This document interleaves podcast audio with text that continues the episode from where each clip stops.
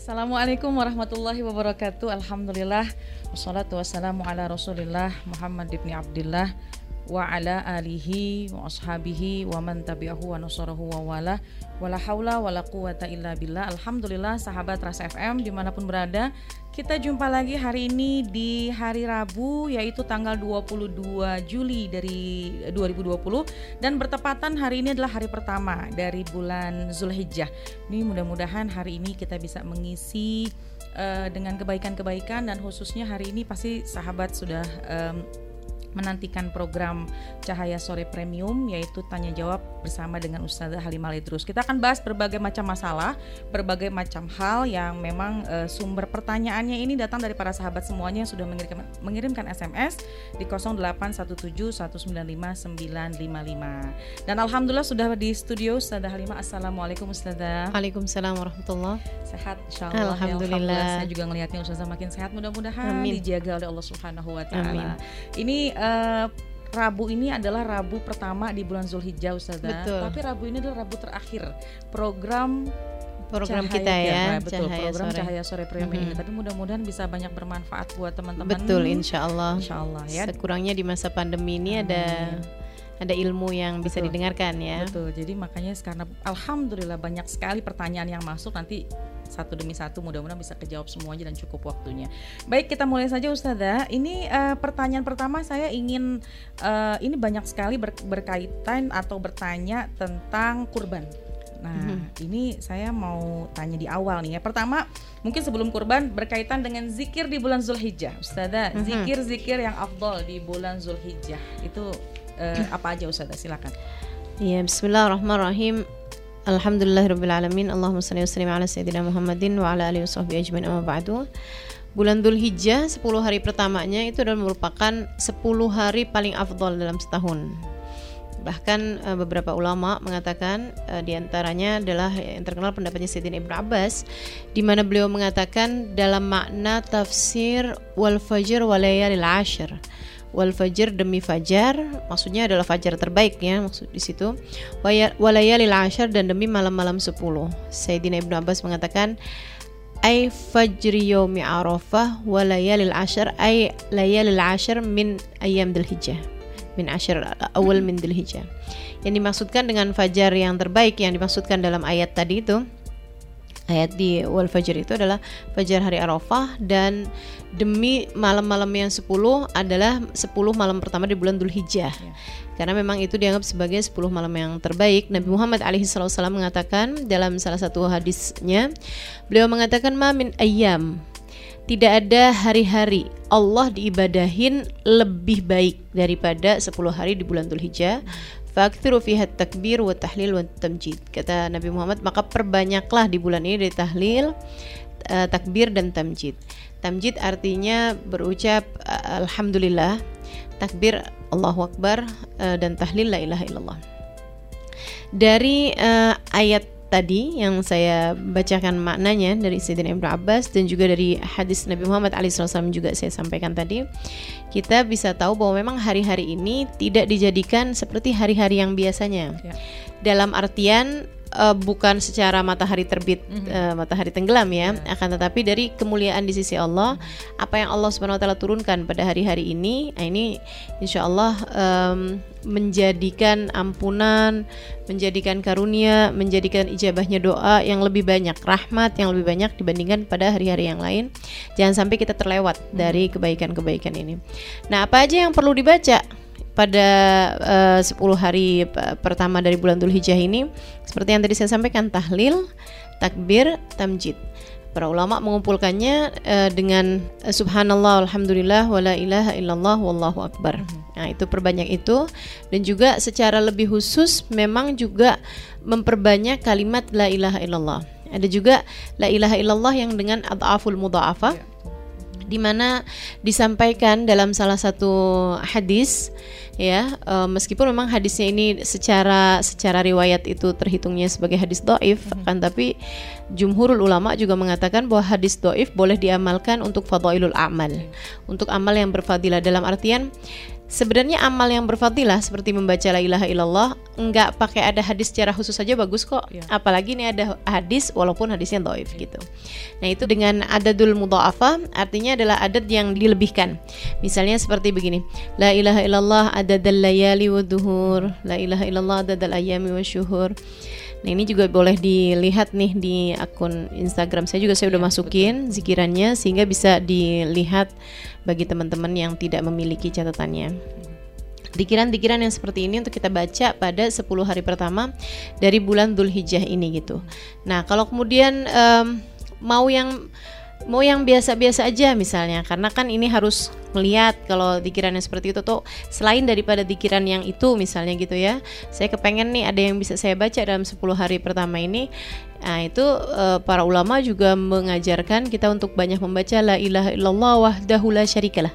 Lahul mulku lahul hamdu yuhyi wa yumiit wa huwa ala kulli syai'in qadir gitu itu yang eh, mudah-mudahan bisa kita amalkan dalam hari-hari kita di 10 hari pertama dari bulan Dhul Hijjah ini Iya betul karena ini ha- bulan yang dimuliakan oleh Allah. Mudah-mudahan 10 hari pertama yang memang kita lebih muliakan Allah, mudah-mudahan kita pun juga dimuliakan oleh Allah ya. Amin, Ini amin. yang kita harapkan. Mhm. Ustazah, eh, kita tahu bahwa di bulan Zulhijjah ini ada namanya eh, kurban ya. Ini Mhm. banyak sekali pertanyaan yang berkaitan dengan kurban dan memang berbeda-beda pertanyaannya. Tapi dalam satu tema nih, Ustazah pertanyaan mengenai kurban yaitu eh, kalau punya sangkutan utang tapi mau berkurban itu hukumnya gimana? Atau mana yang didahulukan? mana yang lebih didahulukan Betul, iya. antara membayar hutang Atau dengan berkurban Ya.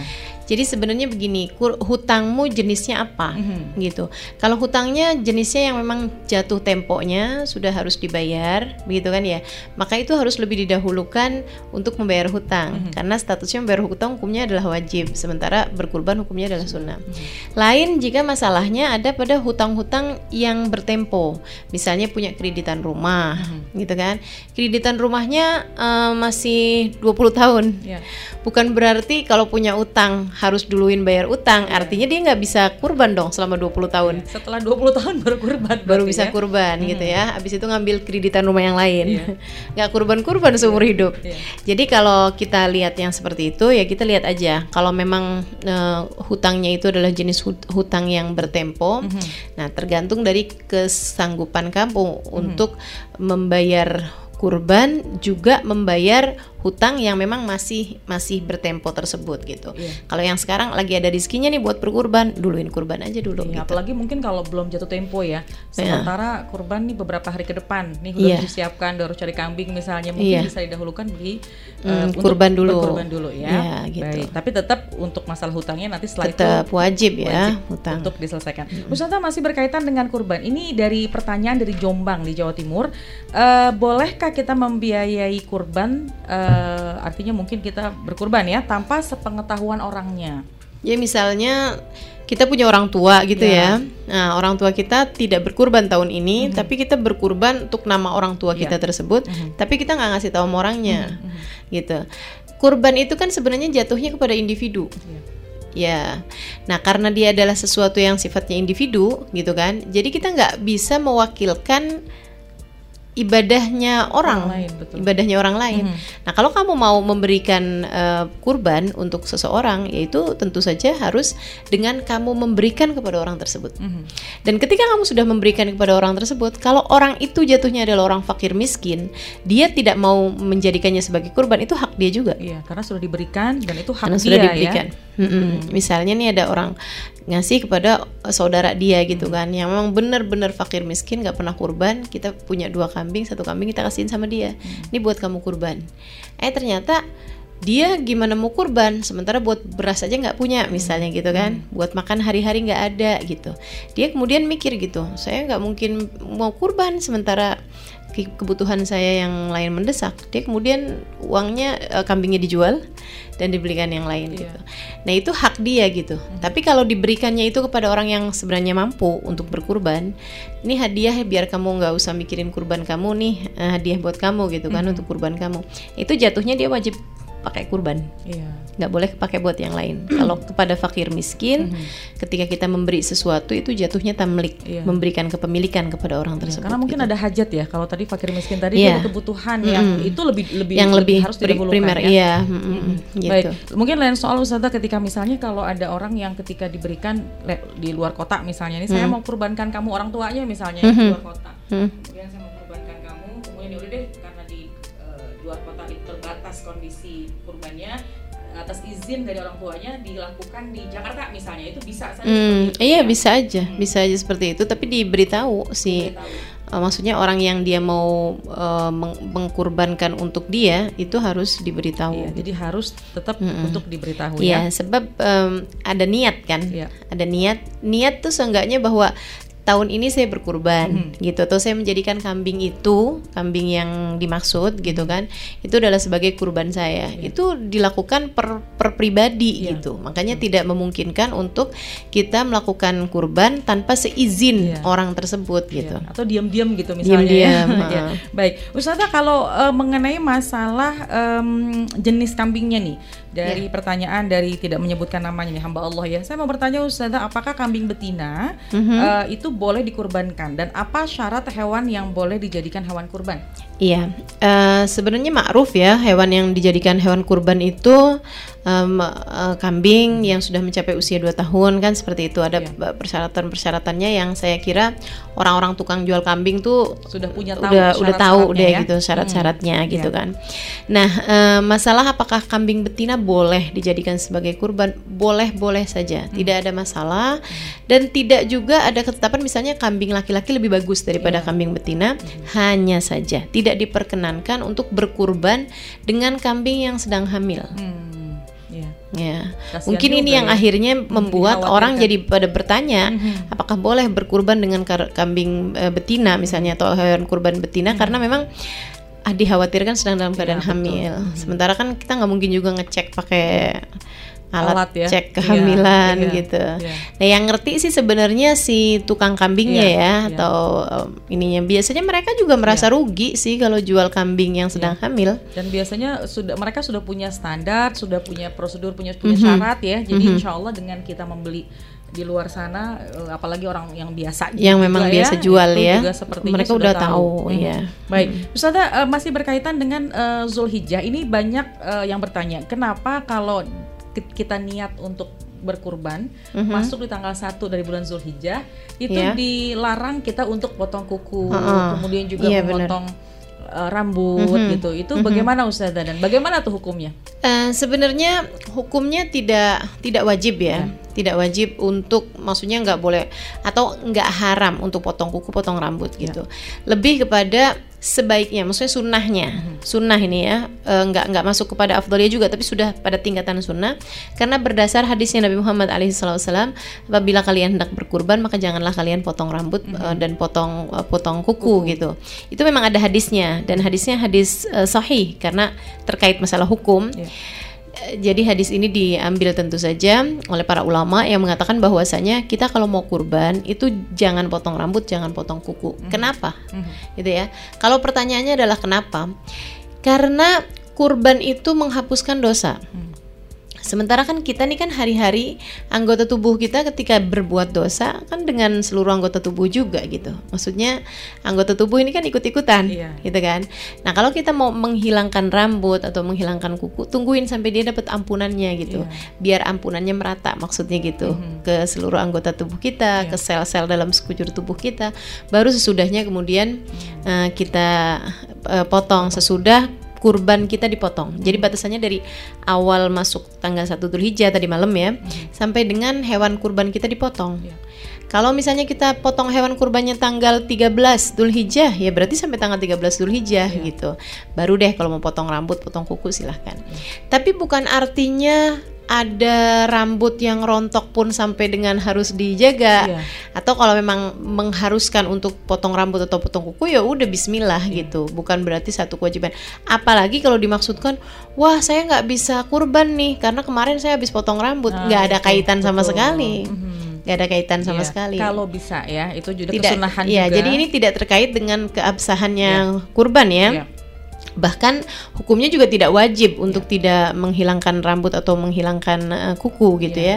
Tapi memang kesunahannya Nabi Muhammad alaihissalam me- memerintahkan kita untuk ya udah jangan rambutnya jangan dipotong dulu kukunya jangan dipotong dulu gitu Iya, jadi karena banyak dosa lah pasti kita ya dari ujung pala sampai betul ujung dari ujung rambut sampai, ujung kaki, ya. nah Jadi ini tahan dulu nanti dengan eh, apa namanya eh, mengalirnya darah Mengalirnya kemudian darah, terampuni mengalir- pula. Oh, dosa-dosa Allah. kita, Jadi ya ditahan-tahan deh ya kalau emang bisa ya. Tapi Aha, juga betul. ketika memang tidak bisa ditahan, misalkan kukunya sudah kepanjangan misalnya atau bahkan lupa Iya, misalnya itu juga sedang tidak- ada luka misalnya Iya, kukunya yang betul. mengharuskan Hmm. untuk dipotong ya potong, Iya, nggak jadi baik. masalah. Hmm. Baik, kita beralih Ustazah. Tadi kita sudah membahas tentang masalah kurban ini. eh, saya juga ingin membacakan pertanyaan yang berbeda tema. Eh, ada yang bertanya Ustazah mengenai masalah apa nih ya? Hmm, bagaimana cara minta maaf kepada suami yang saya pernah melakukan kesalahan, tapi saya nggak berani untuk bicara dan minta maaf kepada beliau. Saya harus gimana nih Ustazah? Ya seharusnya orang yang paling kenal suamimu itu kamu sendiri ya. Betul. Ini gimana cara meminta maaf sama suami kamu? Nanyanya sama saya. Iya, karena beda-beda penyelesaian juga beda-beda caranya gitu ya. Ya ini mungkin dan tidak menyebutkan nama nih. Mudah-mudahan ngedengerin nih ke program. Tapi ini. gini sih masalahnya, apakah setiap kali kita punya salah itu kita harus minta maaf? Kalau salahnya terkait sama suami, iya. Mhm. Misalnya uang belanjaan yang dia kasihin buat belanja apa, dibelanjain apa, Nah, itu memang harus minta maaf. Mhm. Nah harus minta maafnya caranya dengan cara seperti apa? Orang tuh kalau minta maaf itu, yang pertama harus ngerasa salah. Kan seringnya kan yang, iya kemarin habis diginiin, maafin ya. Nah itu kan eh, ini ya, Minta maafnya formalitas berarti ya. bikin pegel. Malah ini malah bikin kesel minta maafnya. Nah itu minta maaf tuh harus dengan kesungguh-sungguhan gitu kan. Saya kira sih kalau memang kamu meminta maaf bicaranya yang enak bicaranya yang sungguh-sungguh dan berjanji untuk tidak kembali melakukan saya kira akan jauh lebih mudah lebih bagus dia dengarnya dari kamu daripada dengarnya dari yang lain-lain yang akhirnya membuat tingkat kepercayaan di kepercayaan dia kepadamu menjadi berkurang gitu. Tapi kalau salahnya itu adalah antara kamu sama Allah Subhanahu wa taala gitu. Ya nggak usah minta maaf sama suami. Mhm. Misalnya urusan kamu ninggal sholat misalnya, urusan kamu uh, buka aurat misalnya, itu kan urusan yang terkait antara antara kita sama Allah ya secara langsung ya itu nggak ada urusan sama suami minta maaflah kepada Allah Subhanahu wa taala dan bertaubatlah kepada Allah Iya, mungkin masing-masing tahu nih bagaimana kondisi suami ya, bagaimana betul. efeknya dari ketika kita mengucapkan, kemudian waktunya yang pas. Nah, itu Iya. biasanya istri masing-masing mengetahui. Iya, saya eh, berapa kali ditanya sama adik-adik yang mau menikah itu, Ustazah, maksudnya bagaimana caranya menjadi istri yang berbakti atau bagaimana membina rumah tangga yang sakinah mawaddah warahmah? Saya bilang pernikahan itu seperti lahir. Anak ketika lahir itu nggak dimintain persetujuan, gitu kan? Udah siap apa belum nih mau lahir gitu. Jadi kalau misalnya ditanya persiapan mau menikah, saya kira nggak bisa siap-siap apa-apa, kecuali sebuah fakta bahwa kamu jangan pernah berhenti belajar. Sama kayak anak kecil tuh, waktu lahir nggak bisa apa-apa gitu. Tapi kan bersama dengan berjalannya waktu dia belajar. Belajar jalan belajar ngomong belajar lari kan begitu ya. Nah kamu sebagai seorang istri jangan pernah lupa atau jangan pernah berhenti untuk mempelajari suamimu. Pelajari ini suamimu bisa marah karena apa. Pelajari suamimu ini cara menghentikan kemarahannya bagaimana pelajari apa yang paling menyenangkan buat suamimu. Bangun komunikasi yang indah cari tahu gitu. Cari tahu belajar terus belajar terus gitu. Oh kalau kayak begini nih suami saya tambah marah jangan. Oh kalau kayak begini ya ustazah eh, egois banget dong. Saya doang yang pelajarin dia dia nggak pelajarin saya. Nggak ada yang egois. Iya. kayak mixer ya kalau kamu bergerak maka yang akan di sekeliling maksudnya mixer tuh saya pernah lihat teman saya bikin kue Iya. pakai mixer mixernya gede gitu. Maksudnya eh, mixernya di tengah-tengah tempat kuenya tuh gede banget Iya. gitu. Nah saya aneh aja karena dia cuma taruh aja si mixer di tengah-tengah Akhirnya melarutkan semuanya. ah, saya bilang kenapa kok kamu nggak gerak-gerakin mixernya gitu kan biar rata gitu. Dia bilang nggak perlu, nggak perlu Ustazah karena nanti itu lama-lama akan keaduk semuanya juga gitu. Akhirnya saya perhatiin ternyata bener, nggak lama kemudian udah keaduk aja semuanya gitu kan. Nah subhanallah dari sini kita juga bisa belajar bahwa kalau kita bergerak gitu maka akan yang ada di sekeliling juga akan ikut-ikutan serta bergerak juga Iya. gitu. Ya, jadi eh, yang paling pas adalah bagaimana kita belajar dari setiap hari, setiap bulan, setiap Mhm. tahun. Apalagi suami ini kan hampir 24 jam bersama kita ya. Jadi Di masa pandemi. Di masa pandemi ya. Di masa pandemi betul ya. Biasanya kalau hari-hari biasanya ada masa-masa keluar kota misalnya ya, Betul. ada masa-masa keluar. Nah, jadi mungkin ini yang lebih yang lebih tahu ya masing-masing. Iya masing-masing. Masing-masing, Ya betul tetaplah ya. belajar, teruslah Mhm. belajar untuk cari tahu bagaimana nih caranya biar suami saya nggak marah, gimana caranya saya meminta maaf, Iya. gitu. Coba-coba aja terus, Iya. gitu. Lama-lama kamu akan ngerti Betul. celahnya. Jadi jadi ketemu tuh ya bagaimana solusinya untuk masalah ini misalnya Iya, ya betul. selanjutnya. Ini masalah ada juga yang eh, cerita tentang suaminya nih Ustazah. Eh, Ustazah eh, doa apa yang baik untuk dibaca agar melembutkan hati suami? Ini beda orang nih yang tanya nih Ustazah. Suami ini mohon maaf, suami mu- suka pukul anak karena dulunya dia juga dipukul sama ibunya dan dia percaya bahwa itu cara mendidik yang benar agar Mhm. anak nurut sama orang tuanya iya. dan suami juga tidak mau mendengar masukan dari orang lain. Ini gimana nih doa untuk melembutkan hati Ustazah? Oh iya.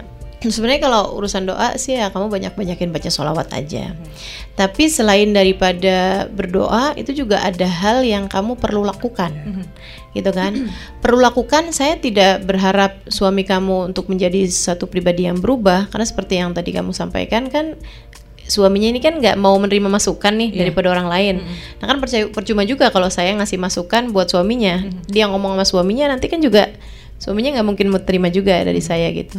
Tapi yang saya mau eh, sampaikan adalah untuk menyelamatkan anaknya. Karena kalau tipenya seperti itu ini kayak rantai em, apa istilahnya mata rantai setan ya yang ter- saling terhubung satu sama lain. Si bapak suka mukul anak ini kan si bapak ini suka mukul anaknya karena, Karena ibunya ibunya, betul. ibunya kan suka mukul dia nanti anaknya dia juga nih anaknya yang suka dipukulin nih nanti kalau punya keluarga dia juga suka mukulin Iya. juga jadi nanti anakmu itu akan akan suka Lakukan yang memukul ya? cucumu Hmm, hmm. kan cucu dia nih kan Iya, betul. Ya.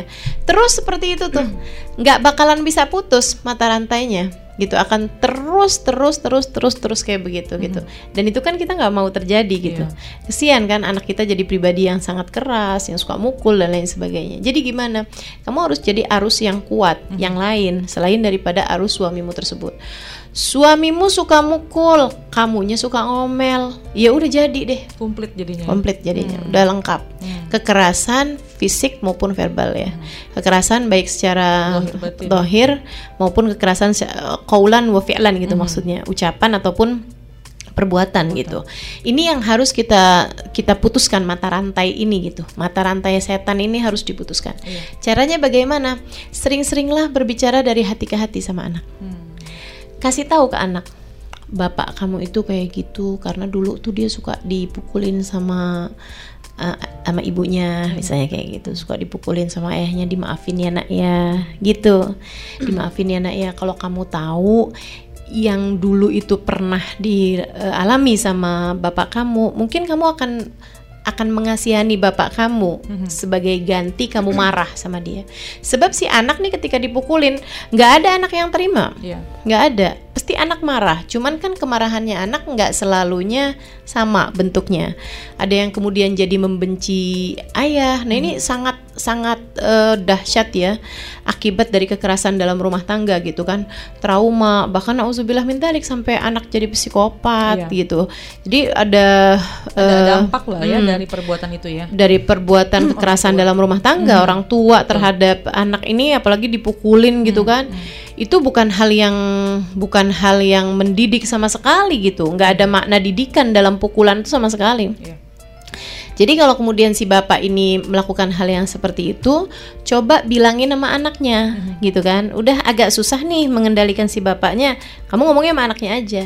Kasih tahu bahwa si bapakmu itu kayak begitu karena begini begini begini. Minta anak untuk memaafkan Mhm. gitu. Anggaplah bapak sakit karena trauma dari masa dulunya gitu. Nah, kita menghadapi orang yang sakit kan memaafkan Iya. Gitu. Orang melakukan sesuatu karena sakit kita mau apa lagi gitu kan. Jadi kita mesti jadi orang waras untuk bisa memaafkan ay- ayah tersebut gitu kan. Nah kemudian minta juga sama si anak untuk yang kamu belajar menghindari apa yang bisa bikin ayahmu marah itu Iya, gitu. Dan, gitu dan, kan. dan ibu da- di satu sisi ibu ini adalah justru melindungi ya, Iya. melindungi dan juga tidak menjelekkan ayah. Biasanya ada yang seperti itu. Jadi ibu akhirnya eh, ada sisi melindungi, Yang tapi ada unsur-unsur menjelekkan ayah. menjelekan ada ayah benci. lebih parah lagi Ustazah mohon maaf lebih parah lagi kalau kemudian si ibu ini membela anaknya di depan ayahnya jadi semacam membuat peperangan nih ya, Hmm. Iya, sekarang ya Mhm. Perangnya akhirnya bukan cuman antara si ibu sama si anak Mhm. yang akhirnya kemudian menjadi semakin lebih parah gitu kan akan tetapi gencatan senjatanya ini udah sama dua kubu yang sama-sama Iya, besar iya. jadi antara ibu sama ayah Ayah. Begitu si anak dipukulin, ibunya berteriak, kemudian narik anaknya, kemudian berani-berani kamu pukul Iya. anak saya lagi, pukul saya aja. Iya. Waduh, ini jadi gencatan senjata Iya, yang iya. Dan biasanya begitu ya, artinya secara emo, secara naluri keibuan melindungi seperti itu, tapi caranya ternyata salah ya. Salah yang Caranya begitu. salah. Ya. Jadi harus di ada pendekatan Iya. hati ke hati dengan anak. Mudah-mudahan juga si anak diterima juga dengan hatinya tenang gitu ya. Betul, itu betul. ya. Nah, lama-lama saya kira sih dengan ibunya bersikap bijaksana, kemudian anak juga bersikap bijaksana ya, insya Allah tidak akan terjadi trauma dan mudah-mudahan si ayah ini juga bersama dengan berjalannya waktu dan mudah-mudahan dia juga akan terus belajar gitu. Dan insya Allah mudah-mudahan lama-lama akan akan berkurang dan semakin berkurang. Iya. Kan orang tambah tua tambah sabar Iya, biasanya. tambah tua, tambah sabar dan juga tambah cerdas memahami dan menyelesaikan masalah ya, apalagi dengan Betul. pasangan suami. Ibu Ustazah ada juga pertanyaan berkaitan dengan suami istri ini. Eh, Assalamualaikum Ustazah, saya hamba Allah. Saat seorang istri ingin pulang ke orang tuanya dikarenakan suami tidak kerja dan sifatnya tidak mau bermusyawarah dengan istrinya, sang suami hanya menginginkan kehendak yang menurutnya benar aja. Apakah boleh seorang istri meninggalkan suaminya sendiri saat suami belum bisa memenuhi nafkah istrinya? Mm-mm. Nah, ini masalah juga Ya. sebenarnya nih ya. Sebenarnya sih kalau memang secara hukum fikih memang boleh ya. Mhm. Karena kan kewajiban suami yang pertama adalah memberi nafkah, yang kedua memberikan pendidikan agama, Ya. memastikan memastikan eh, sang istri tersebut memiliki pendidikan agama yang mencukupi untuk hubungan dia sama Allah gitu. Nah, kalau yang pertama itu dia tidak laksanakan, maksudnya dia tidak memberikan nafkah. Nafkah yang maksudkan di sini adalah makanan ya. Mhm. Makanan, pakaian. Dan makanan pakaian itu juga yang standar. nggak kemudian yang dia wajib untuk mau go food tiap hari gitu Iya, kan betul. atau apa namanya Iya. ya yang yang wajar-wajar aja. yang ya. wajar-wajar Mhm, aja gitu. mhm. Itu yang sebatas wajib yang eh, diwajibkan untuk seorang eh, suami memberikan kepada istrinya Mhm. gitu. Lebih daripada itu nggak wajib. Jadi nggak wajib ngasih pulsa ke istri itu nggak wajib. Nggak wajib ya karena itu bukan kebutuhan wajar ya. Dan itu di Betul. luar wa- kewajaran. Iya, ya. maksudnya itu eh, bukan, Bukan standar gitu ya. kan, Mhm. standar yang wajib eh, bagi bagi orang Iya. gitu kan, bagi orang untuk bersama keberlangsungan hidup. Hidup, ya. Ya, Makan untuk ber- biasanya ya. Makan Iya, dengan cara makan sama pakaian, Ya. udah itu aja sih sebenarnya tempat tinggal ya. Iya. Tempat tinggal itu nggak harus punya, Mhm. maksudnya mau kontrak ya, mau apa kayak gitu, yang layak. Mhm. Jadi kalau kemudian suami naruh istrinya di kolong jembatan, nah itu s- istri boleh boleh menuntut cerai gitu, boleh balik ke rumah orang tuanya. Demikian pula kalau nggak dikasih pakaian yang bisa menutupi aurat dia misalnya, itu boleh minta cerai. Termasuk juga nggak dikasih makan gitu kan, itu juga boleh minta cerai. Tapi kalau misalnya nih, kamu tahu sebenarnya suami kamu tuh punya kerjaan dan bisa pula menghasilkan, hanya dalam masa-masa ini nih, lagi masa pandemi terutama nih, Ustazah, kan ini banyak nih eh, laki-laki yang kemudian di PHK lah, yang inilah, yang itulah, yang kerja serabutan, yang kemudian tidak menguntungkan, yang pulang nggak bawa uang gitu kan. Ini ada banyak yang dalam kondisi seperti itu. Kalau kamu tahu bahwa sebenarnya suami kamu itu adalah orang yang mau bekerja, orang yang biasa-biasanya juga kalau dia punya uang juga dia bisa ngasih sama kamu. Ya, bukankah sebaiknya kamu bisa menjadi pendamping di saat suka dan duka? Iya betul. Bukankah sebaiknya kita sebagai seorang istri kan juga kamu nggak nikah cuman bukan cuman karena kepengen ada yang menafkahi kamu aja gitu kan?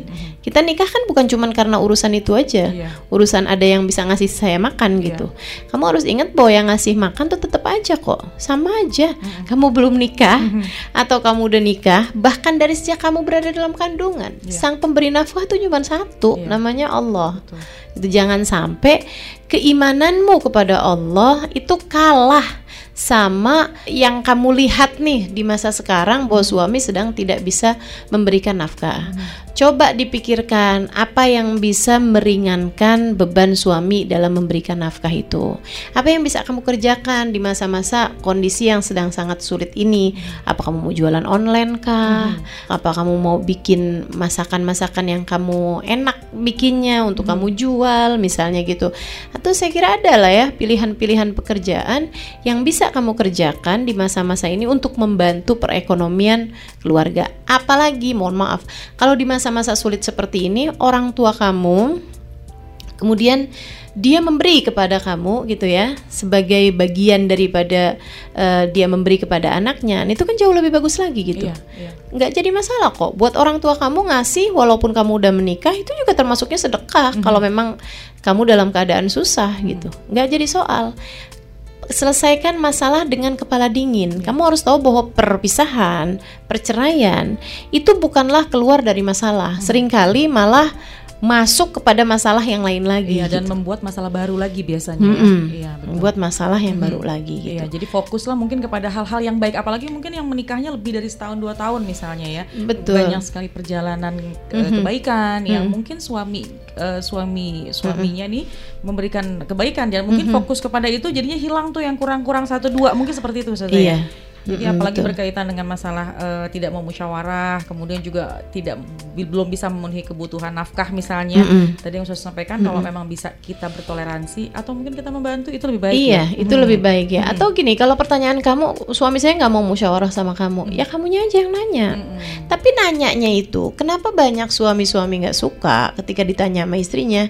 Karena istri itu ketika nanya kayak polisi di Nanyanya tuh kayaknya kalau belum sampai puas atau belum sampai detail nanyanya kayak ya. interogasi ya, lebih mirip interogasi daripada pertanyaan, gitu kan? Ya ini siapa orang juga pasti nggak suka. Mhm. Tanyanya seperti pertanyaannya hakim kepada tersangka ini ya. Nah itu kan jadi kan susah gitu suami mau jawabnya. Iya. Tanya yang enak gitu kan, suguhin es teh atau teh panas gitu ya. kesukaan dia Iya, jadi gitu kan. adem hatinya. Adem dulu Ya. hatinya, enak cerita-cerita apa dulu yang lain-lain Mm-hmm. gitu. Nah nanti kalaupun ini juga kayak iseng aja gitu, urusan kerjaan gimana sekarang mas Iya, gitu. Kalau kira-kira dia kelihatan akan marah, alihin aja sama yang lain. Tahu nggak sekarang itu begini Kayaknya asik begitu. ya kalau kayak gitu ya. Ini juga mungkin Ustazah ketika dipertanyakan tidak mau bermusyawarah, mungkin ada juga perlunya istri untuk introspeksi sedikit ya. Betul. Bahwa kenapa nih suami nggak mau musyawarah? Betul. Mungkin karena tadi itu Seharusnya istri jadi kawan ya Ah, bagi betul. suami dan memang antara laki-laki sama perempuan itu memang ada perbedaan-perbedaan. Ini yang seharusnya bikin kita tuh jangan pernah mau berhenti belajar. Salah satu perbedaan mendasar bagi laki-laki dan perempuan ketika ada satu masalah, perempuan menjadikan berbicara sebagai sebagai salah satu mm, pencarian solusi. Iya. Kalau suami itu malah justru enggak gitu. Dia cari solusinya dulu, dia udah dapat solusinya, baru dia bisa cerita itu kepada istrinya Iya, betul. gitu. Ya, jadi eh, jadi teman, jadi kawan, tahu paham kondisi bagaimana suami. Insya Allah suami yang akan mencari kita untuk bermusyawarah mungkin kayak Betul, gitu ya, Ustazah. betul. Jadi kawan betul yang baik gitu. ya. betul, baik. Ustazah, kita beralih lagi tema berkaitan dengan masalah ilmu nih. Ada yang bertanya dari dari Singapura nih Ustazah, Alhamdulillah. Eh, Assalamualaikum Ustazah Halimah, semoga senantiasa dalam dalam rahmatnya Allah.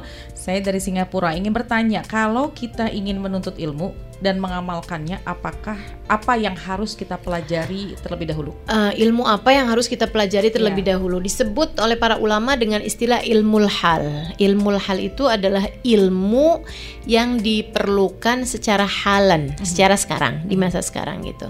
Artinya bahwa kita wajib mempelajari ilmu yang kita butuhkan sekarang, yang kita perlukan sekarang, yang kita urgent secara sekarang ini di masa sekarang. Artinya bahwa kalau dalam masa-masa jauh dari haji gitu ya atau tahun ini kan nggak ada haji nih. Iya. gitu kan kita nggak wajib mempelajari hukumnya haji Ya.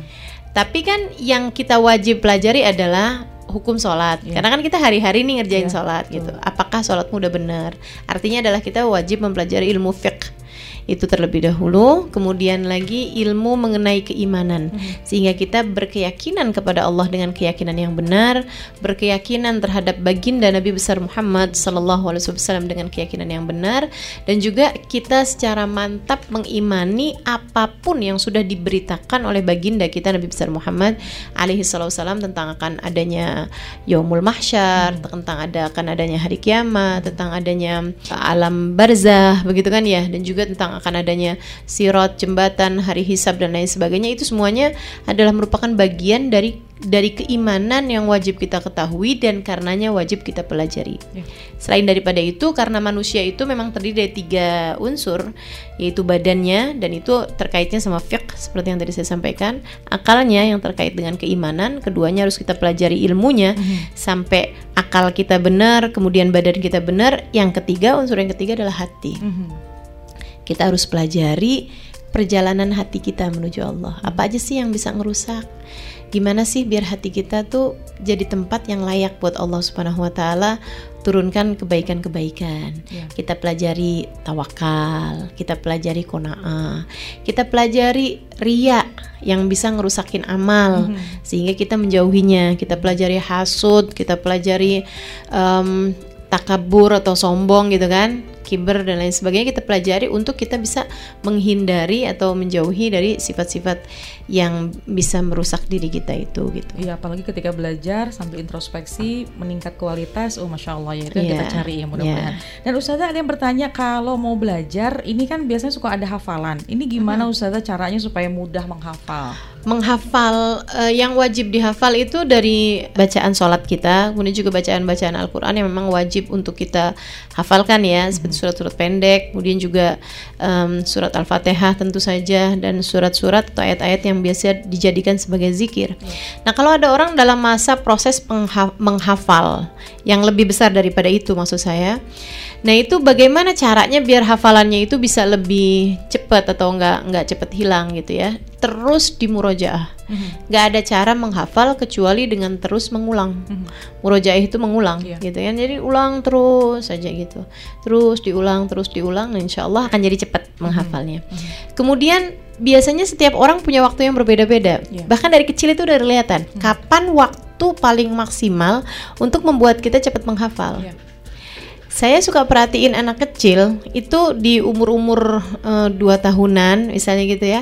Ada waktu-waktu yang dia lebih aktif, lebih aktif bicara, lebih aktif em, bukan gerakan secara fisik ya. Kalau gerakan secara fisik biasanya terkaitnya sama gula. Iya. Kalau makan gulanya banyak dia lebih aktif Lebih aktif. daripada Mhm.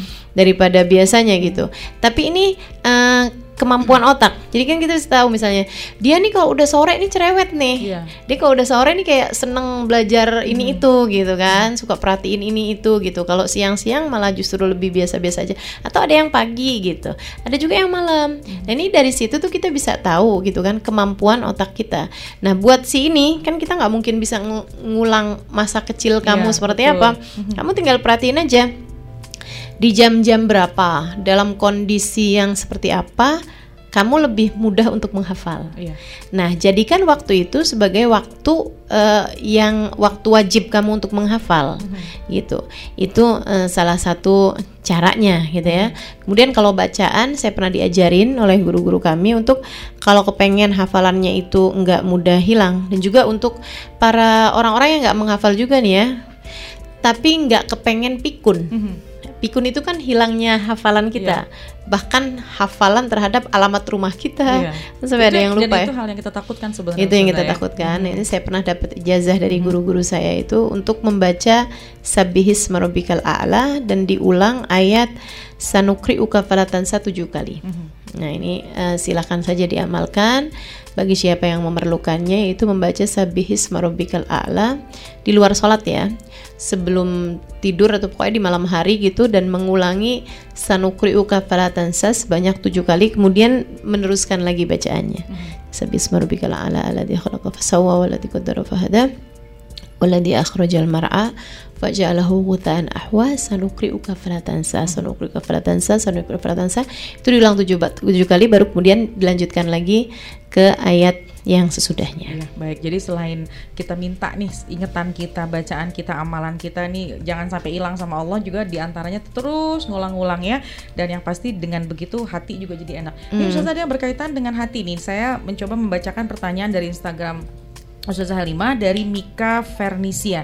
Assalamualaikum Ustazah mau bertanya apa yang harus kita lakukan untuk terus menjaga hati. Nah ini tadi kita lagi ngebahas hati ya. Agar ikhlas melakukan sesuatu dengan hanya mengharap ridho Allah. Hmm, ya. Jadi gini, em, kita harus paham bahwasanya tidak ada yang punya kekuasaan kecuali Allah. Ini nih segaris lurus, sejajar. Semakin tinggi pemahaman kamu terhadap hal ini, maka akan semakin ikhlaslah kamu. Semakin lupa kamu sama pemahaman ini, maka akan sulit ikhlaslah kamu.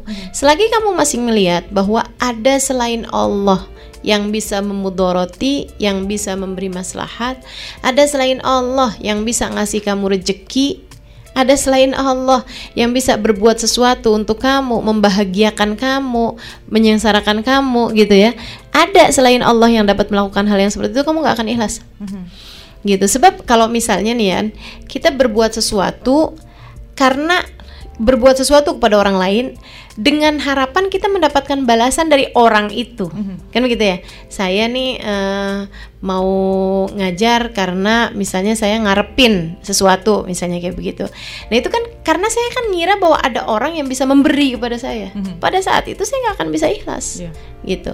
Nggak lagi lillahi taala ngajarnya gitu kan Nah itu jadi semakin orang bisa ikhlas itu ketika dia melihat bahwa tidak ada yang memiliki kuasa apa pun terhadap diri kita kecuali dari Allah Subhanahu Iya. wa taala. Dan pertanyaannya eh, tadinya yang ditanya adalah men- untuk terus menerus menjaga hati Mhm. agar mengharap ridho Allah. Berarti harusnya dibalik ya. Iya. Mengharap ridho Allah dulu, kemudian nanti akan mendapatkan keikhlasan betul, dalam ibadah ya. betul Nah, dalam ibadah dan itu yang eh, harus kita ingetin terus hati kita iya. karena setan gampang banget kan meng- meng- mengalihkan betul. hati kita gitu apalagi kalau misalnya nih secara kasat mata kan kita berbuat baik sama suami tahu-tahu suami malah mengecewakan kita gitu kan akhirnya kita kecewa karena kita lupa kita kira suami kita itu bisa begini bisa begitu padahal dia nggak bisa begini nggak bisa begitu kecuali dengan izin Allah yang betul. punya kuasa cuma Allah subhanahu wa taala Iya. Gitu Jadi dengan tujuannya mengharap ridho Allah, mengharap balasan dari Allah, Mm-mm. kebaikan dari ngarepnya Allah. balasan dari Allah, ngarepnya kebaikan dari Allah, sebab yang lain selain Allah tuh nggak bisa Iya, ngapa-ngapain. baik mudah-mudahan dengan demikian ikhlas pasti akan timbul dengan Betul. sendirinya. Insya Baik, Allah. masya Allah. Iya. Tapi saya mau ingin membacakan satu pertanyaan lagi dari temen yang dari sahabat yang sudah mengirimkan kolom eh, komen di Instagram Ustazah Halimah. Assalamualaikum Ustazah mau tanya hukumnya kalau menunda sholat isya sampai dikerjakan di sepertiga malam terakhir Mhm. jam 2 atau jam 3 lah gitu ya dengan tujuan supaya bisa bangun dan bisa sholat tahajud. Betul. Itu gimana Ustazah? Iya. Gimana itu ya?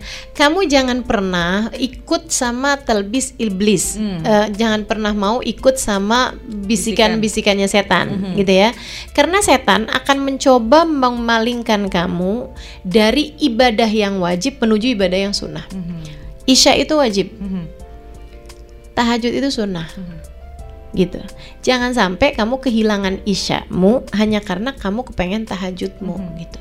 Yang akhirnya nanti betul misalnya, tapi kan mau nggak mau akhirnya bangun nih ustazah. Oke bangun gitu ya.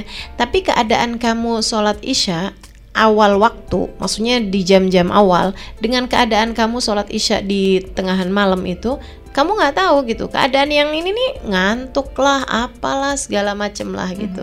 Jadi kalau kamu kepengen tahajud nggak apa-apa nggak harus usaha dengan cara yang seperti itu gitu akan tetapi jangan meresikokan isyamu untuk tahajud itu Jangan- maksud saya Jangan resiko meninggalkan wajib ngejar yang sunnah Ah, tadi berarti. betul, Dengan jangan- harapan mudah-mudahan dua-duanya dapat gitu. Heeh, gitu ya. Iya, Takutnya iya, iya. malah akhirnya nggak dapet, nggak dapet dua-duanya Iya, kamu iya. gitu loh. Jadi yang udah pasti aja. Kita juga nggak pernah tahu nih, nggak pernah tahu kalau kita misalnya udah tidur apa yang akan terjadi sesudahnya gitu. Iya.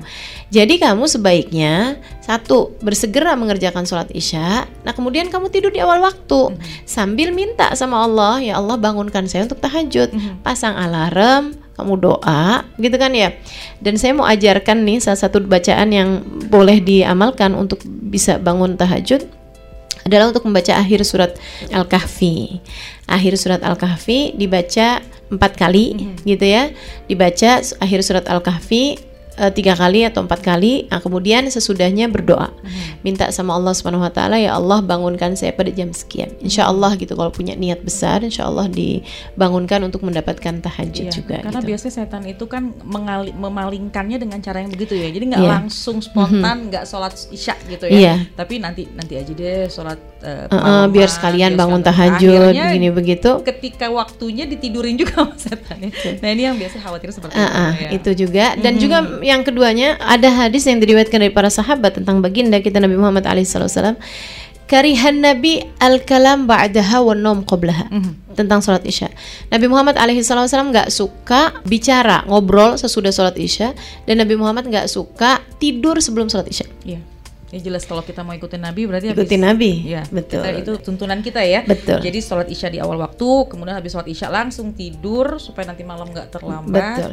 Kemudian juga sebelum tidur ya berdoa. Berdoa ya sholat isya dulu. Takutnya iya. nanti kesiangan nggak mm -mm. dapat dua-duanya ya. Mm -hmm. Baik apa pun tujuannya tadi mungkin khawatirnya itu tadi yang Ustazah Halimah sampaikan khawatirnya itu bisikan-bisikan setan yang memalingkan, memalingkan mm -hmm. perkara yang kita kejar sunnah uh, tapi meninggalkan sampai meninggalkan yang wajib ya hmm.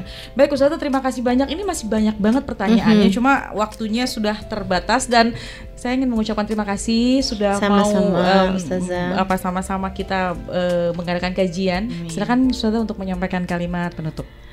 Di hari-hari ini kita diingatkan dengan ibadah kurban mm -hmm. ya dan inti daripada ibadah kurban adalah kita mengorbankan apa yang kita sukai untuk zat yang paling kita sukai yaitu Allah Subhanahu wa taala maka belajarlah pula untuk mengorbankan dari waktu kita. Kita korbankan buat Allah Subhanahu wa taala. Kita korbankan dari harta kita untuk Allah Subhanahu wa taala. Kita korbankan rasa kita rasa ngantuk misalnya hmm. untuk tahajud hmm. rasa lapar misalnya dengan kita puasa gitu. Semakin banyak pengorbanan yang kita lakukan dalam kehidupan akan semakin besar pula lah cinta Allah Subhanahu wa taala kepada kita.